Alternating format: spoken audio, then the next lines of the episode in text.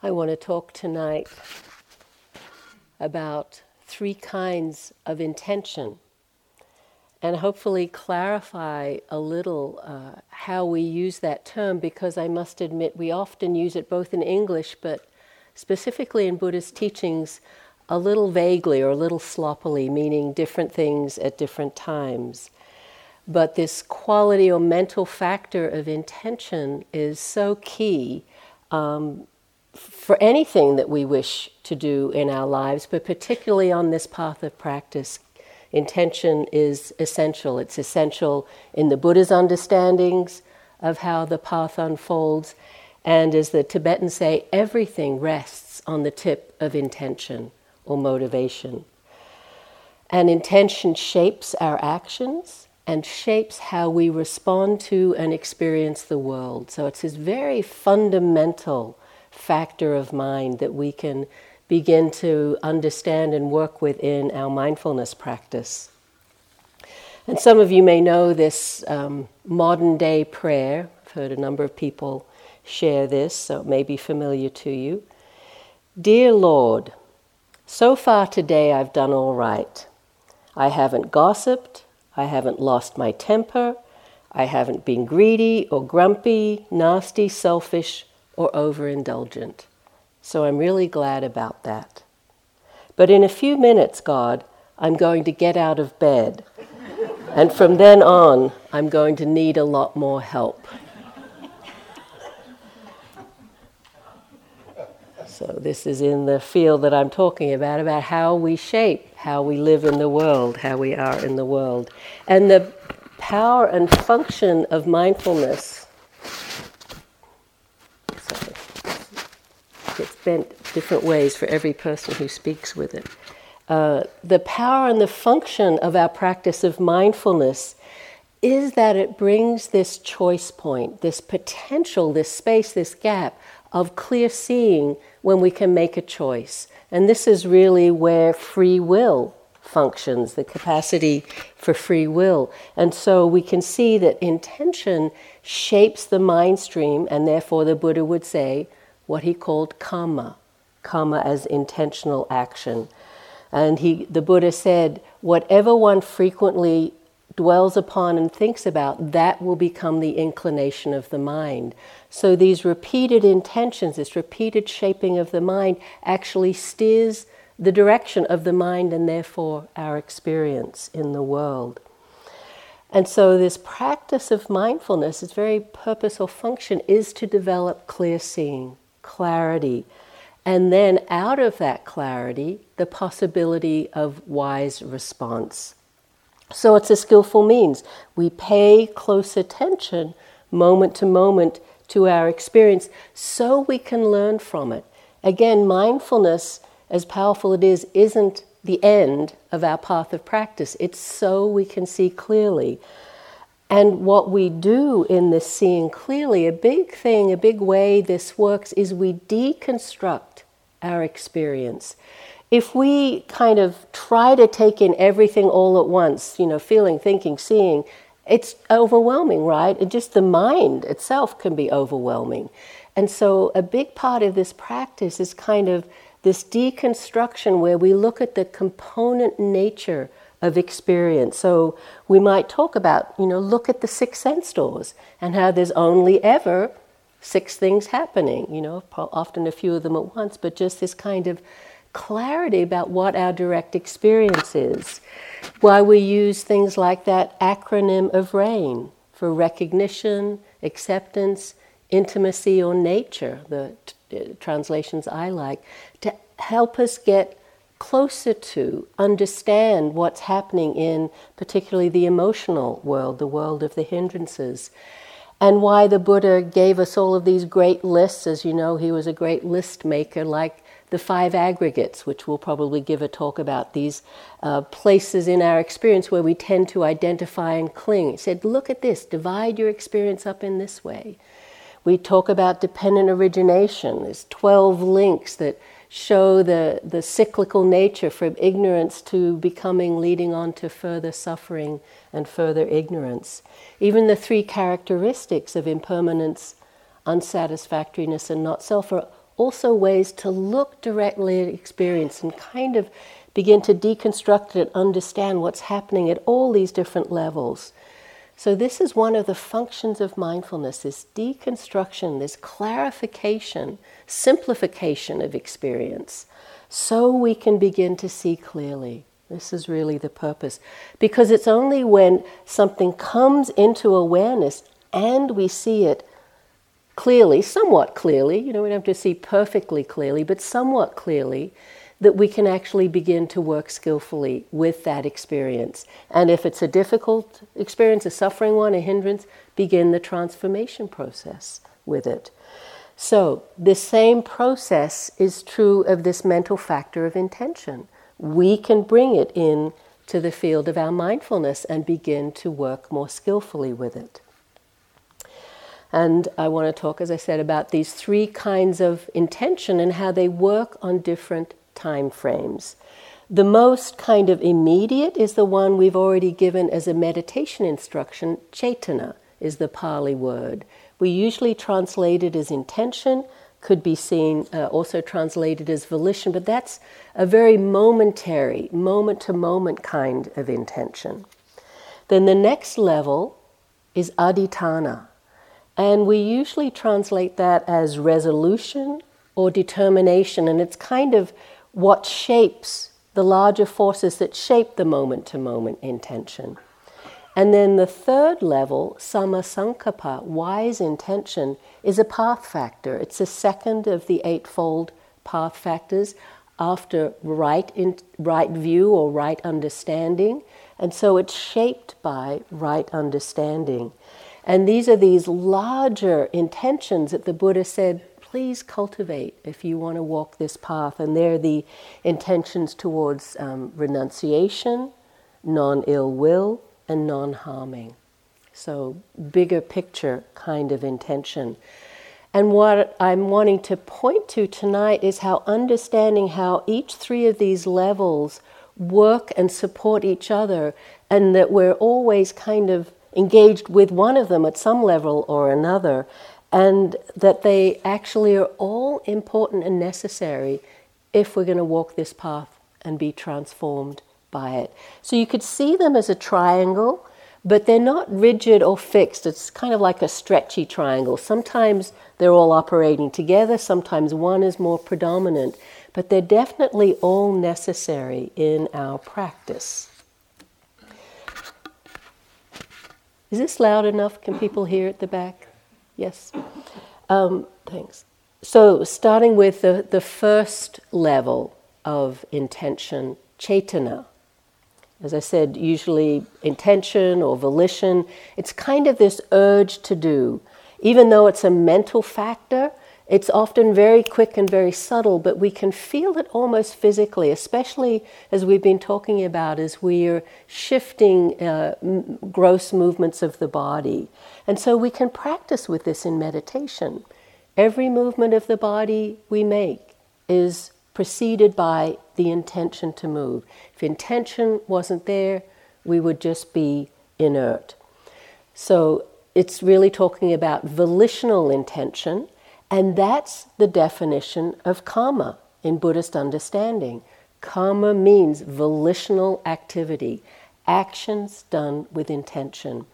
And the Buddha actually changed the definition or the understanding of what karma is. There was an understanding of karma in the world uh, as he began teaching, but it was very fatalistic, deterministic. There wasn't free will. It was really, you know, the will of the gods and, and other forces beyond our control, and a very kind of deterministic understanding about action.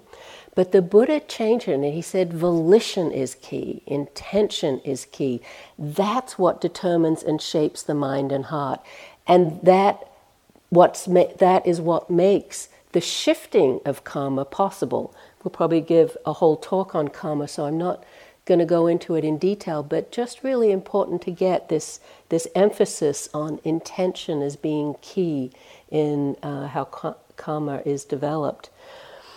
So that you know, just very simple um, understanding. You know, actions with intent done out of intention have karmic repercussions. One's done without intention. Simple example: you're walking in the dark, or you're not looking in a certain direction. You step on an ant or an insect. You didn't intend to. You didn't know it was there. It said that action doesn't have karmic repercussions because there wasn't intention to harm in that action.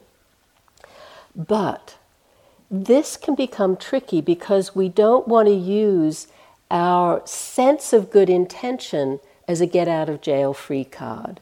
Because as we really start to look at our minds and hearts, we can see that we're often, if not always, acting out of some level of delusion.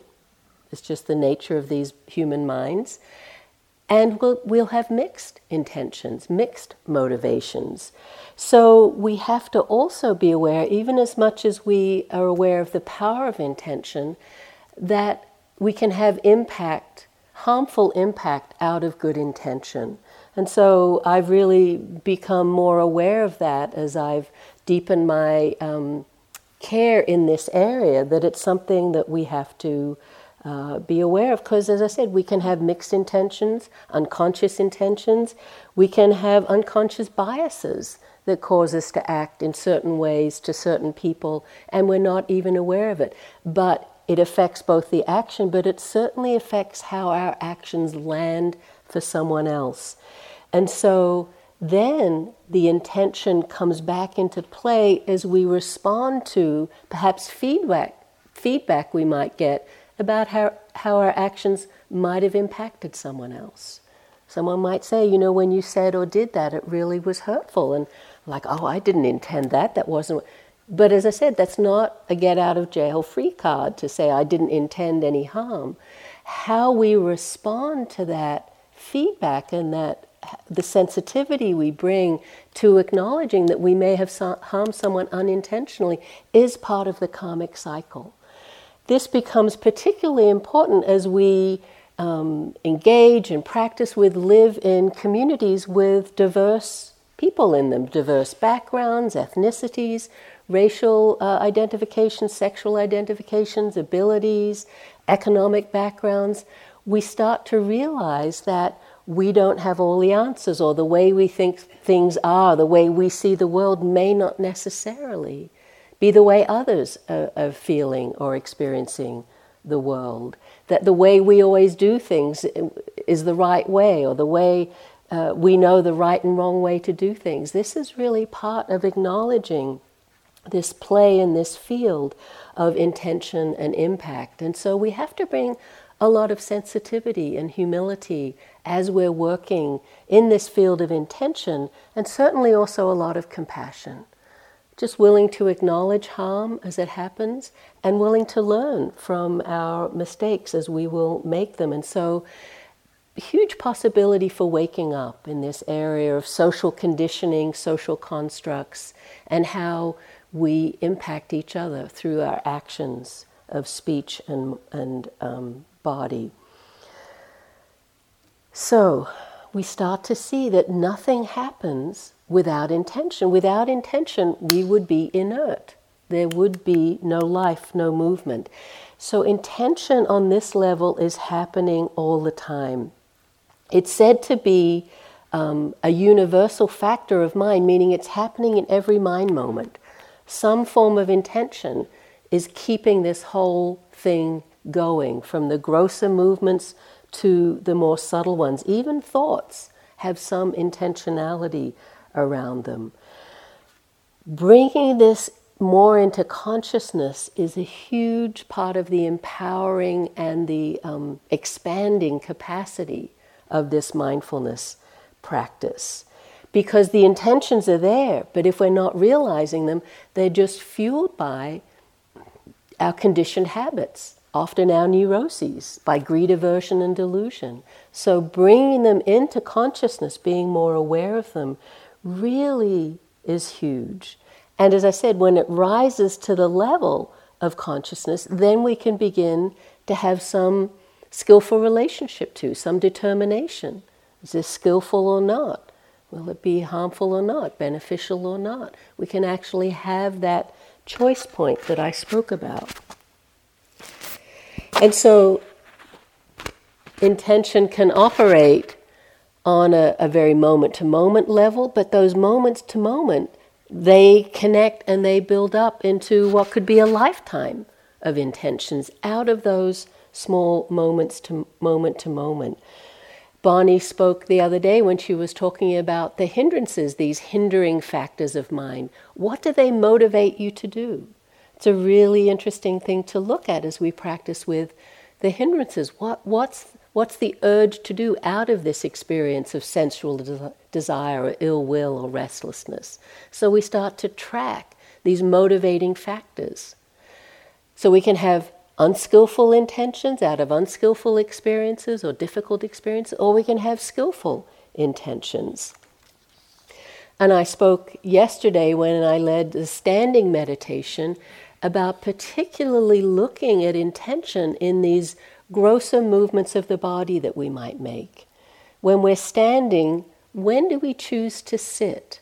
This has been really interesting for me to look at. I, I like to exercise, and sometimes I'll be running walking really vigorously, and then the terrain, you know, goes from doable to steeper or whatever.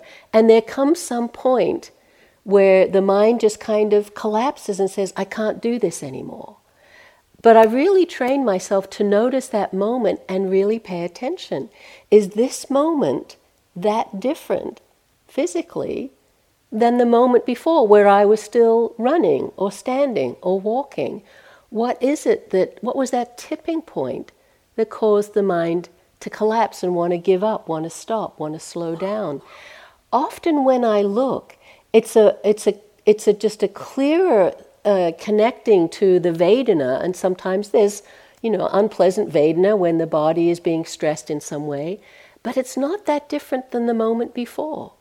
But somehow the mind has just latched onto that, and I can really feel if the the mindfulness slips, there's a collapsing, and we just stop, sit, lie down, whatever it is, the next, the easiest thing to do.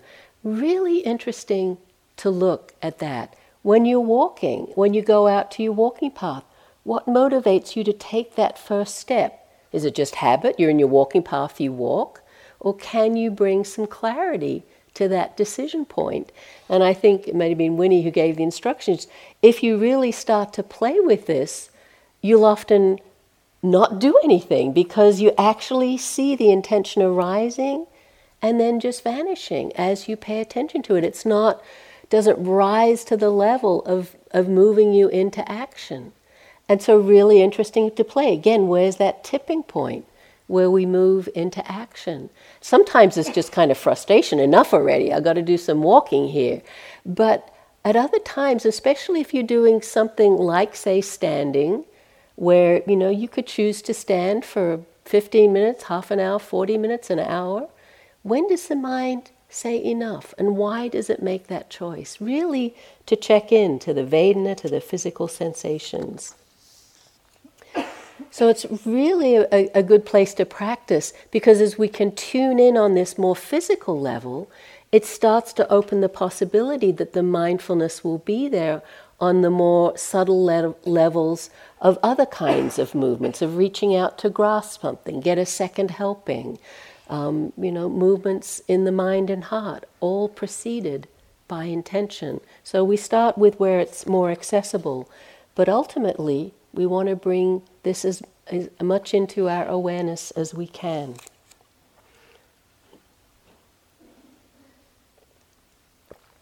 So the next level of intention is adhitthana, a Pali word.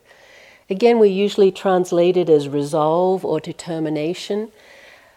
It's actually one of the paramis, these uh, list of 10 qualities that the bodhisattva to be is said to have developed on his way to awakening includes, you know, metta and generosity and truthfulness and equanimity and renunciation. Adhitthana or determination is a parami. But what's interesting about the paramis and this particular parami is it's necessary to develop all the others. Unless we have some sense of this quality of adhitthana, this determination, these other qualities won't get developed. This persistence, this shaping of the mind and carrying out intention is what's necessary for us to actually deepen the paramis or anything that we undertake. This capacity or my, mental state of adhitthana. So it, uh, Joseph spoke last night about virya. It's kind of related. It's the it's the carrying through of the intention towards uh, movement. It's the endurance. Adhitthana is what got all of us here. Some sense that this is for our benefit and the well-being of others. Brought us to the retreat. It's what keeps us going. And as Bhikkhu Bodhi has that great thing, you know, only two things that are necessary to develop on this path, start and keep going. That's adhitthana. That's that sense of determination. So you can get a sense that we're all on a journey. You know, we talk about the spiritual journey, really the heroine or the hero's journey that Joseph Campbell spoke about, this journey of exploration. And for all of us, this journey will have challenges, it'll have setbacks, it'll have tragedies, it'll have miracles will be supported and will be challenged on this journey. Adhitthana is what keeps us going through the obstacles, through the challenges. And there's nothing like a six week or a three month retreat to really strengthen this quality of adhitthana or resolve, because the Dhamma hook really gets in in that way. And when we practice so sincerely for so long, so essential to keep us going here. I know for me, I did my first retreat back in the early 80s. I was in India, you know, just with a backpack, open ended, you know, small amount of money, but enough to keep me going in India for some time. And uh, I'd been trying to learn meditation from a book. I had Jack Kornfield's Living Buddhist Masters. At that time, most of them were still alive. Now it's recently dead Buddhist Masters. But anyway, and I was trying to learn, I think, with the Mahasi Sayadaw technique, which is quite a dry and intense technique from, a, from his chapter in that book. It wasn't going very well. So people just started saying, if you want to learn to meditate, go to SN Goenka retreat, go to a Goenka retreat. So there was, I was living in McLeod Ganj in northern India. Um, and so I, I kind of dabbled a bit in Tibetan uh, practice, but it was too complicated for me. I, I, couldn't quite find a way in. So I just made my way down. This retreat was in Jaipur. It was a whole adventure just getting there because it's one of those things you do in India. I didn't register, I didn't know where the retreat was. Someone just said it's in Jaipur. So I just went. Jaipur is a huge town. Anyway, somehow I found the retreat. Um, and it was amazing. I had never heard teachings like this before, and I was clueless. I mean, I didn't, I'd never sat for 10 minutes before, let alone, you know, Joseph talked about these retreats, hour long vow hours, and all I had to sit on was a towel. You know, I didn't have nice, comfy zafus or anything. So it was incredibly arduous and painful. But something sunk in. I don't know what it was. I couldn't tell you what the teachings were, you know. He was actually there, so that was, you know, impressive. Um, and I had a couple of uh, personal meetings with him. Um, and I remember afterwards someone talking about being mindful outside the sittings, and I'm like, "What? You meant to be mindful?" you know, I just sit and then go and you know spin out and do all kinds of things. I don't know what I was doing. I was clueless, but something sunk in, and what I remember, the way I frame it is, I heard or felt there was the possibility of not causing suffering. It wasn't so much that I wouldn't suffer, that, that I need not cause suffering to others. And that was a game changer for me, that that was even possible. I didn't imagine that I could do it, but just that it was possible. I wanted to know more. So I heard at the uh, I spoke to people at the end of the retreat, people who'd done many retreats, and I remember one woman saying, "Oh yeah, you know, I really love this. I try to do one or two retreats a year." And to myself, I'm like, week, you know, one or two a year. I'm once a month, you know, 10 days. I'm just going to be on it. Like, this is it. Of course, reality is it's not that easy. But from that retreat on, the major decisions of my life were basically shaped by how do I stay close to the Dhamma? How do, about, how do I connect again with teachings, with teachers, with practice. And so when I left Asia, left India, went to England, um, I'd, got, I'd done a number of retreats after that in, in India, including one with Joseph at, at, when he was teaching in Bodh Gaya, met Jack and Christopher Titmuss. So um, wanted to go on retreat at, at Christopher and Christina's uh, retreat center, which was then called East Farmhouse. And so I wrote them a letter. This is in the early 80s, no internet. I didn't even have a phone number, you know, again, somehow wrote them a letter and said, Can I come on retreat? And my address was, uh, I forget, I think it was St. Paul's, Poste Restante, London, you know. Anyone under 50 know what Poste Restante is? It's where you had to go get your letters. You had to kind of imagine in a month where will I be that someone has time to write and me to collect. But I was in London, so I just used that address. And so I got, I went to collect my mail and I got a letter saying, yes, there's a retreat starting this weekend. You can come, you know, down to, it was in Whyly, Wiltshire. Like, fabulous. You know, I'd, I'd been staying in this boarding house in London as cheap as I could find, you know, bunk beds, six people to a room kind of thing. So headed off, had to get, you know, the tube and then a train and then a bus. And the bus just dropped me off on the side of the road. Literally, there was a field, there was nothing. And he said, Whyly is, you know, over the field and over the stiles and down the path and by the stream and, uh, you know, in the distance. I couldn't see it. So I just had to head off it was getting, you know, late afternoon, evening, head off to this place, um, just following this path. And, you know, I did come across the village of Whyly, had to ask around, where's his Farmhouse? Someone told me it was on the edge of the village. So the relief at actually finding the place, it was a long, expensive day's journey. Walk into um, this large uh, forecourt of this big old farmhouse, and there was a man there working on a car. I remember this clearly. And he looked up at me with a very concerned look on his face. And he said, You've come for the retreat, haven't you? And I said, Yes. You know, like, is that a bad thing to have done? He said, You better go inside. I'm like, have they heard about me? You know, what, what is it? And I go in there, and there's a lot of hustle and bustle going on. And everyone, you know, when you walk into a room, everyone sort of stops and looks at you. And they all did that and said, Oh, you better sit down What's going on? So I sit down and they said, That letter we wrote to you didn't have a date on it. The retreat started last weekend and it's actually finishing today. And not only that, it's not a center like IMS, it's this tiny place, you know, it's not just an old farmhouse. So not only that, usually, you know, there are people here and you can sometimes stay, but we're just between managers. The current managers are leaving, there was just two of them, so we're closing the whole place up for two weeks. You'll have to leave. There's, the, the, we're, we're all leaving today. It's, it's done. I was devastated. You know, I'd had all of this excitement, anticipation of being on retreat, being in a Dharma field, you know, connecting with people, made this long, expensive journey, didn't have a clue where I'd go, you know, in this little tiny village, didn't know anyone, didn't have that much money. You know that feeling? Just the bottom drops out. I was so desolate. And they were all busy, you know, they were packing up and cleaning and organizing and rushing around. And, you know, they said, here, have a cup of tea, sit down. It was like, okay. You know, trying to think, what, well, who could I call? Where could, you know, again, it's hard to even find where, there's no, you know, trip advisor at that point about where to go stay. Um, so I was just kind of hanging out, you know, looked around the place a bit. They were all busy. Finally, someone called me and said, Sally, come back into the kitchen. We want to talk to you.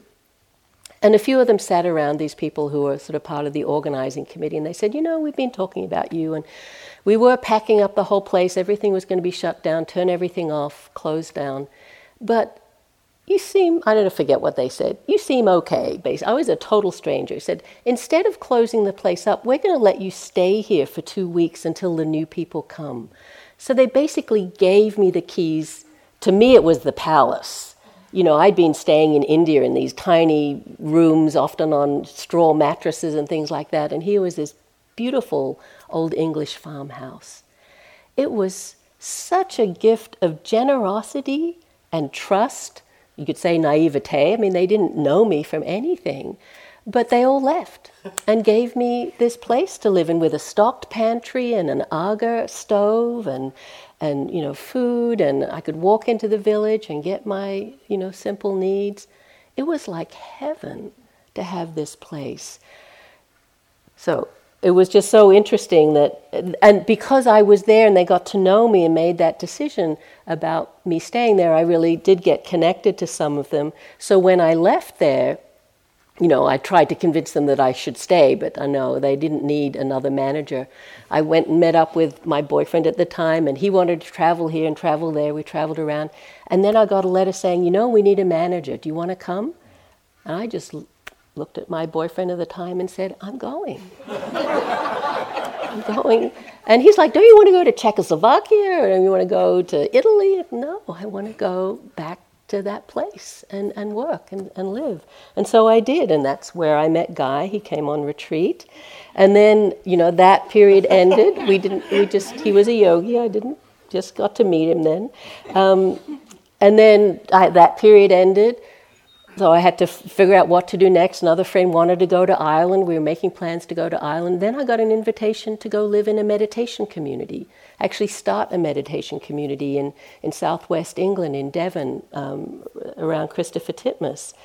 And it turned out the guy and I were the first two people to move into that community. So that is where we got together. And so those decisions completely shaped my life. How do I keep you know, I had to say no to friends, no to this past boyfriend. No, I want to stay, be where the Dhamma is. When I came to the States, we lived in England for five years. I started volunteering at Spirit Rock. Then I be, got a part time job. Then I got a full time job. Then I became executive director. Then I moved into the teaching role. Again, because of that decision. How do I stay close to the Dhamma? That has shaped my life. And it's been the greatest blessing in my life. All out of that clarity of intention and adhitthana. How do I keep shifting in that direction? So it can be huge when we get clear enough that this is what we want to do. So, this quality of adhitthana, we need to use really skillfully. Resolve. When we do metta practice, they're basically adhitthanas. When you say, May I be happy, may I be peaceful, may I be healthy and at ease, they're resolves, they're adhitthanas, determinations. And I love the way they're framed, this may I. It's not an affirmation, I am. It's not an order, you will be. It's really this invitation and this training or direction of the mind and heart towards kindness, towards well being for self or others. So we can use that kind of practice here, uh, outside of the metta. You know, to e- even make the intention at the beginning of a sitting or a walking. May I be mindful for this period? We don't try to extend it, you know, may I be mindful for the whole retreat or mindful forever, but just for this short time. May mindfulness arise in me. May mindfulness be supported or cultivated, can be really helpful because we need this clarity of intention, this kind of intention, because of all the difficulties that we'll face. This practice goes against the stream, as the Buddha said, the stream of greed, aversion, and delusion, the cultural conditioning that we all have, going against the grain, going against what's easy. So we need this force of resolution, of determination to help us keep going through the difficult times. There's a lovely verse from the Theragatha. This is the verses of the elder monks. There's an equivalent book of teachings from the Therigatha, the nuns, the book of the elder nuns, but this one is from the Theragatha about determination. It's too cold, too hot, too late in the evening. People who say this shirking their work, the meditation basically, the moment passes them by. Whoever regards cold and heat as no more than grass, doing their duties won't fall away from ease. With my chest, I push through wild grasses, spear grass, ribbon grass, rushes, cultivating a secluded heart. Just that sense of whatever the conditions, keeping moving forward, with the practice and how powerful that is. The Buddha talked about this quality of adhitthana and he said there are these four great resolves the resolve for wisdom, the resolve for truth, the resolve for generosity, and the resolve for peace. One should not neglect wisdom, one should preserve the truth, one should cultivate generosity, and should train in peace. These are the four great resolves. So, again, this quality, this capacity for bringing something into heart and mind and really following it through, the second level of intention. And then the last level, the really the highest or the biggest picture in this map is samma sankappa, wise intention as a path factor. And this word samma is precedes all of the path factors, and we usually translate it as wise or right. And it's not right as in right or wrong, but right as in onward leading, beneficial, skillful, wholesome. So it's the second factor in the Eightfold Path out of right view or right understanding. So, right understanding, which is seeing clearly Four Noble Truths, three characteristics, etc., shapes these intentions if we have right view, this is how one will train and act in the world out of right intention. So they're kind of Dharma values to align with. That again, and this is what the Buddha said, these are the Dharma values we should bring to heart and mind and align with. So they're the values or the intentions towards renunciation, towards non ill will, and non harming. And it's interesting, renunciation is also a kind of um, refraining from, but they're stated in the negative, non ill will, non harming. And it's really interesting to us that that doesn't often seem very kind of uplifting or motivating, but I think it's actually a really skillful teaching tool because the possibility for restraint is always possible to restrain from acting out of ill will, to not act out of ill will, to do non harming. Once we have that as a kind of basic attitude or fund, foundation, then it's possible to cultivate them into their positive. So, non ill will, when it's cultivated, becomes goodwill or metta.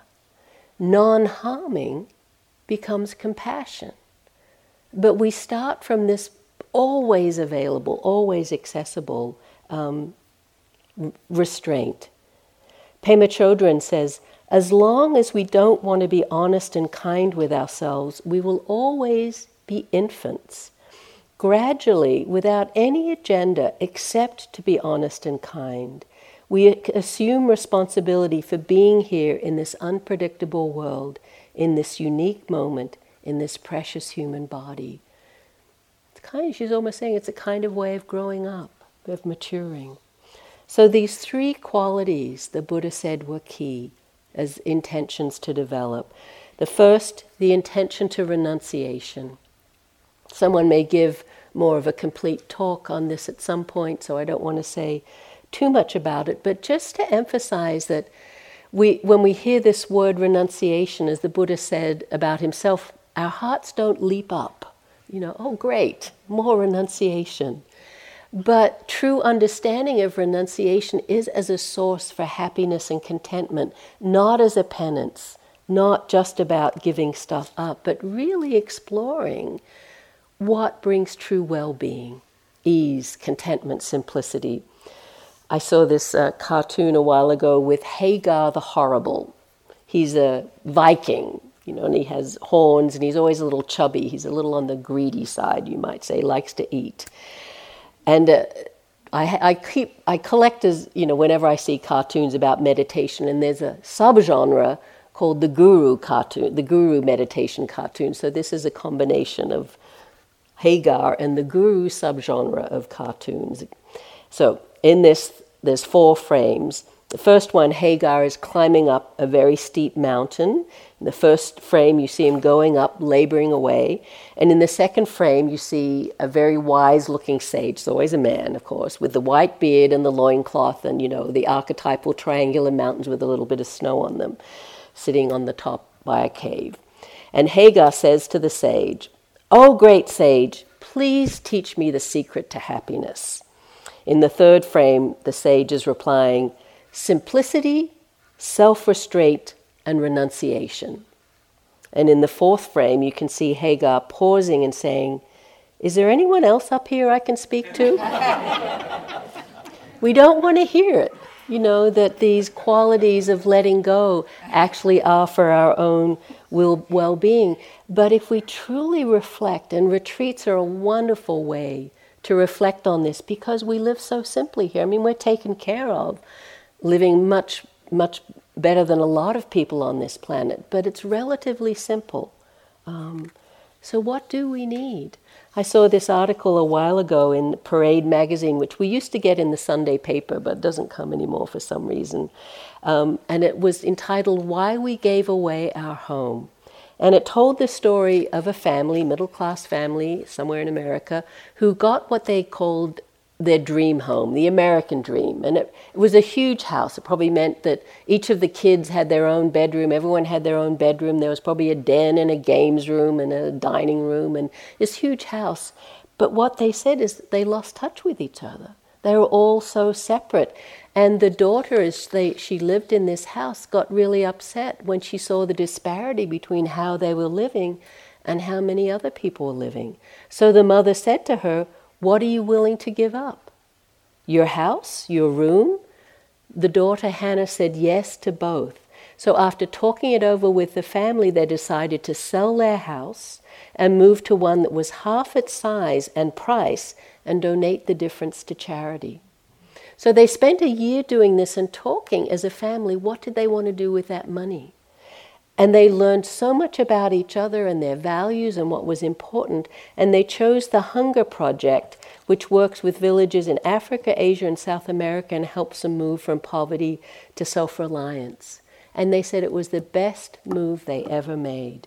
They felt more connected with each other, they, they understood each other, and it transformed their family life from simplifying, from giving up.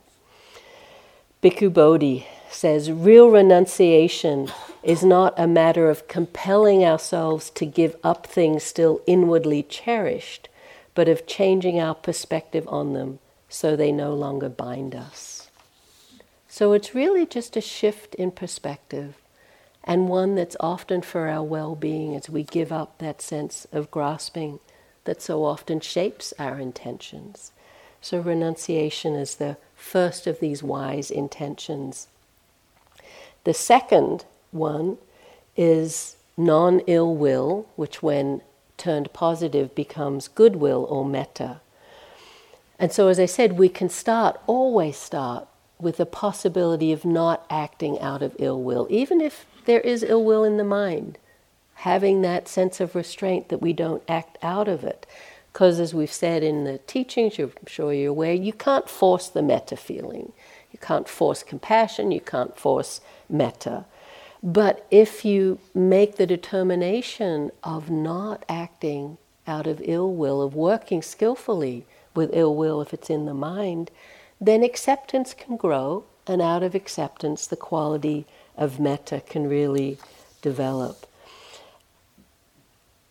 And one of the main places I think it's helpful to develop this quality of metta, this intention towards non ill will or kindness, is towards ourselves. So many people struggle from a lack of self care or self love. It's one of the real sources of suffering I see in so many people I talk to, and I've certainly seen the pain of it for myself, of really um, suffering from judgment and criticism towards oneself.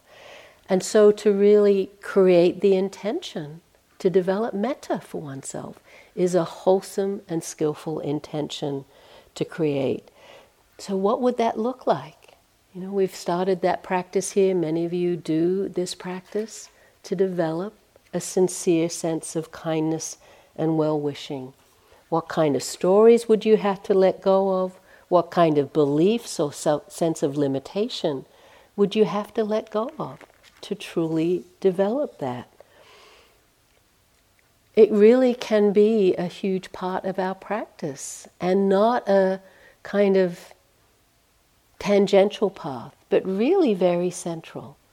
How do I truly love and accept myself just as I am? How do I find that sense of well being and care that is the foundation, needs to be the foundation of how we live and practice?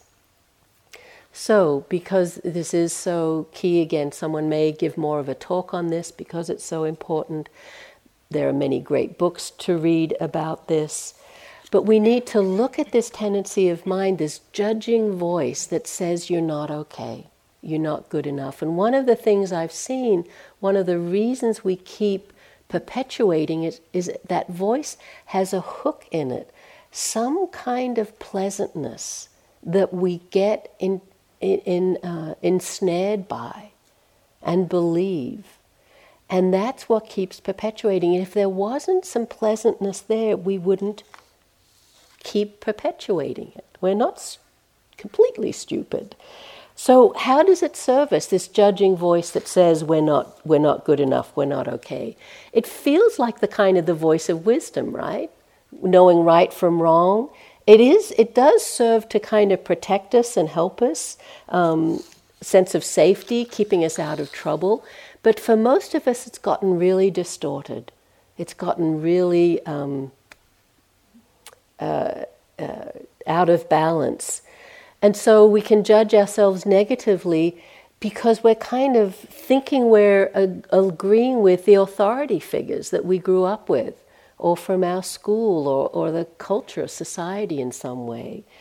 Um, it, it justifies hiding or not trying, a sense of diminishment.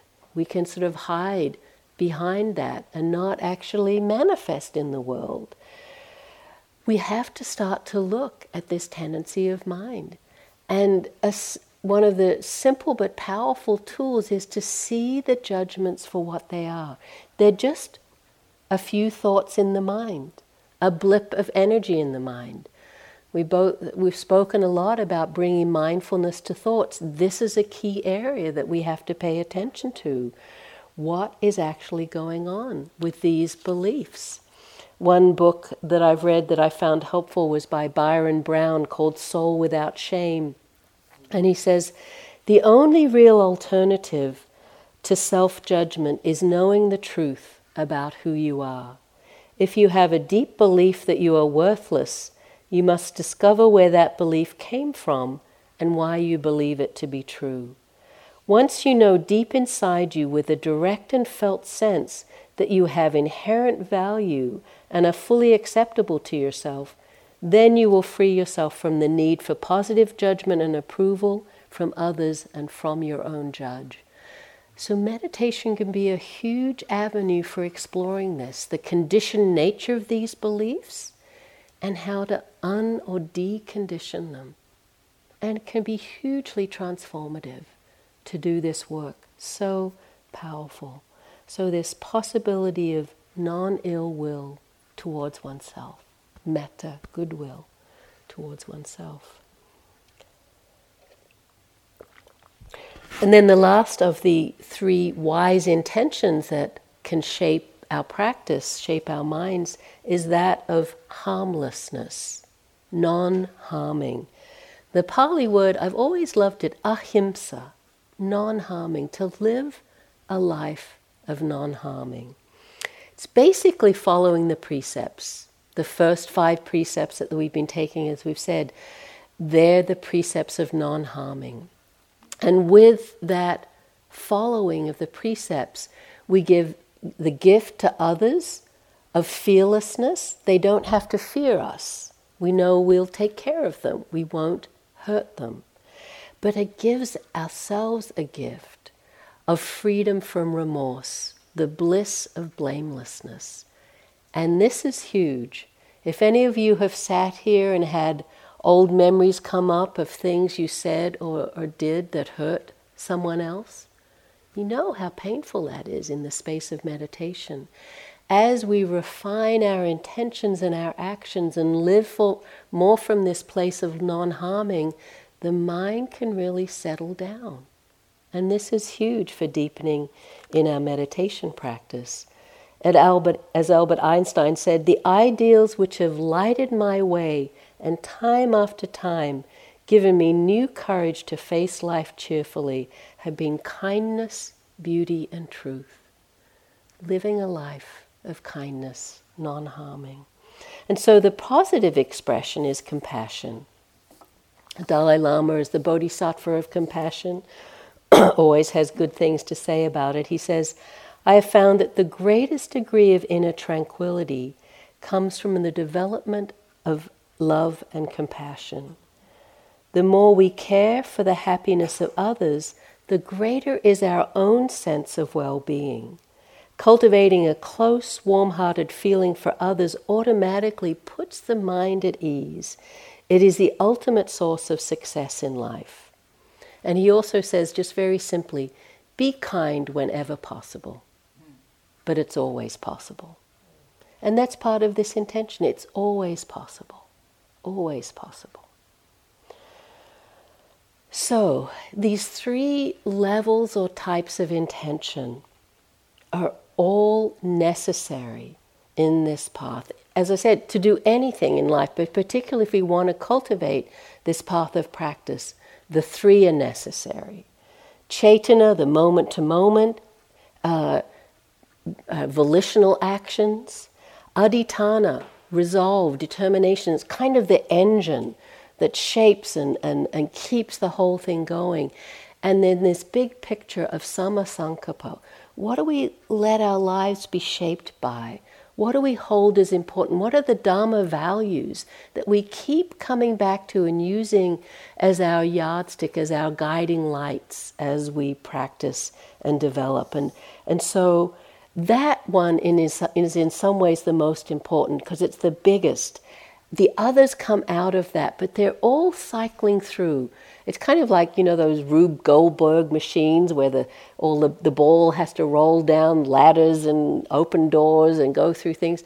If, if one aspect doesn't work, the whole thing falls apart. All three are necessary. So, this is again why mindfulness is so important.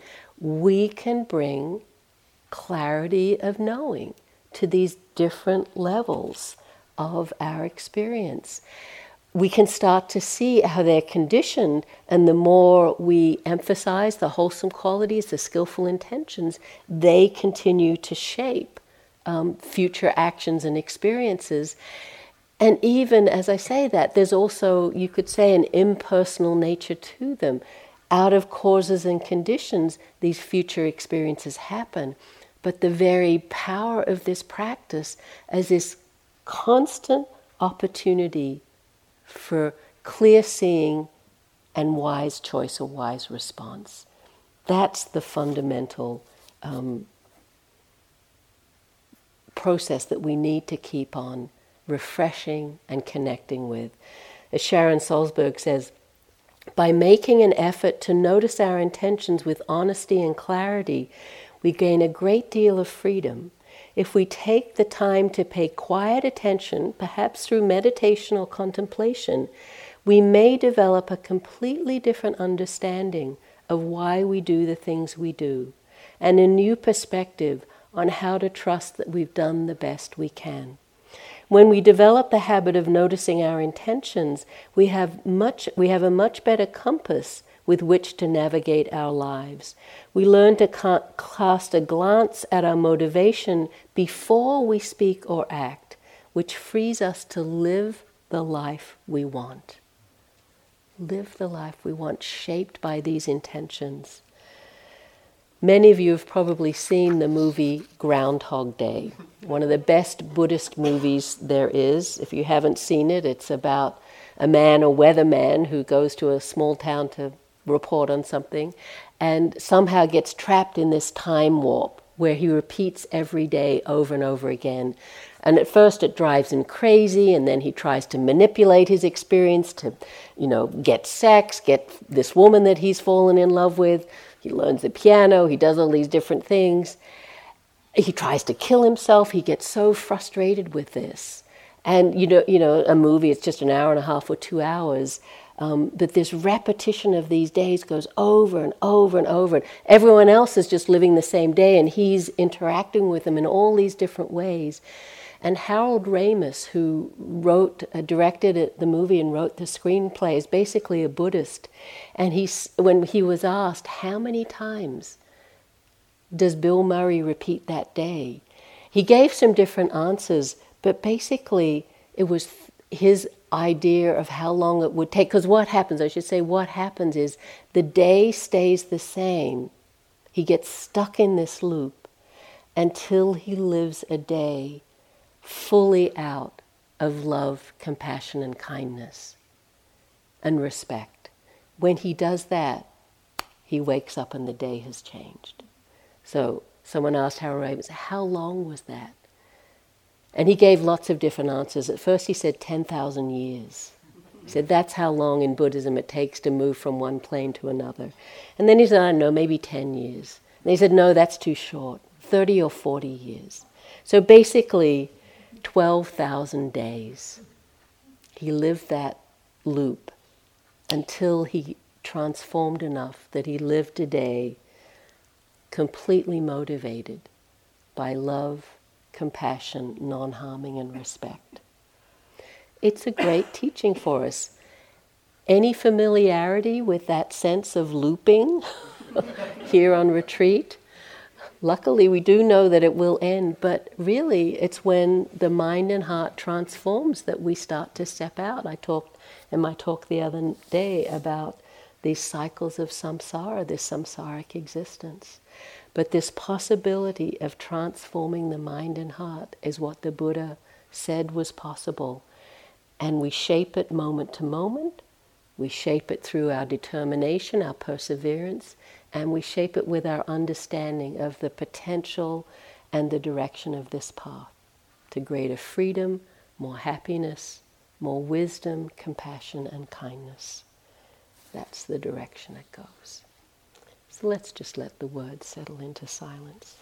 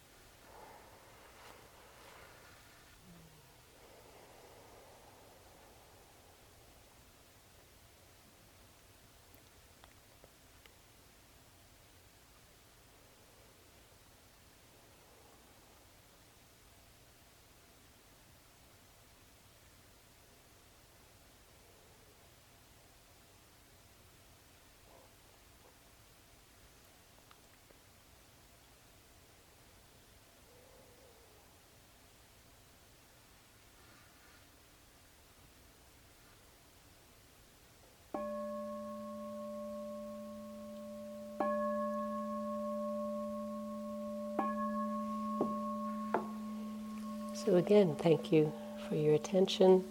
It's about half hour before the last formal sit of the day with chanting. We said Anna has very kindly uh, agreed to come lead the chanting, so we're very happy that she can do that.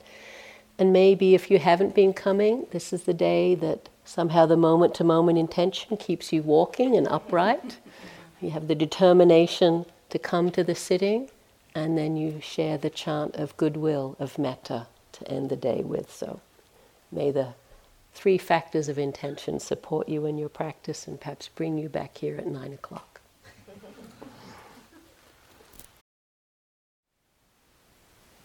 Thank you for listening.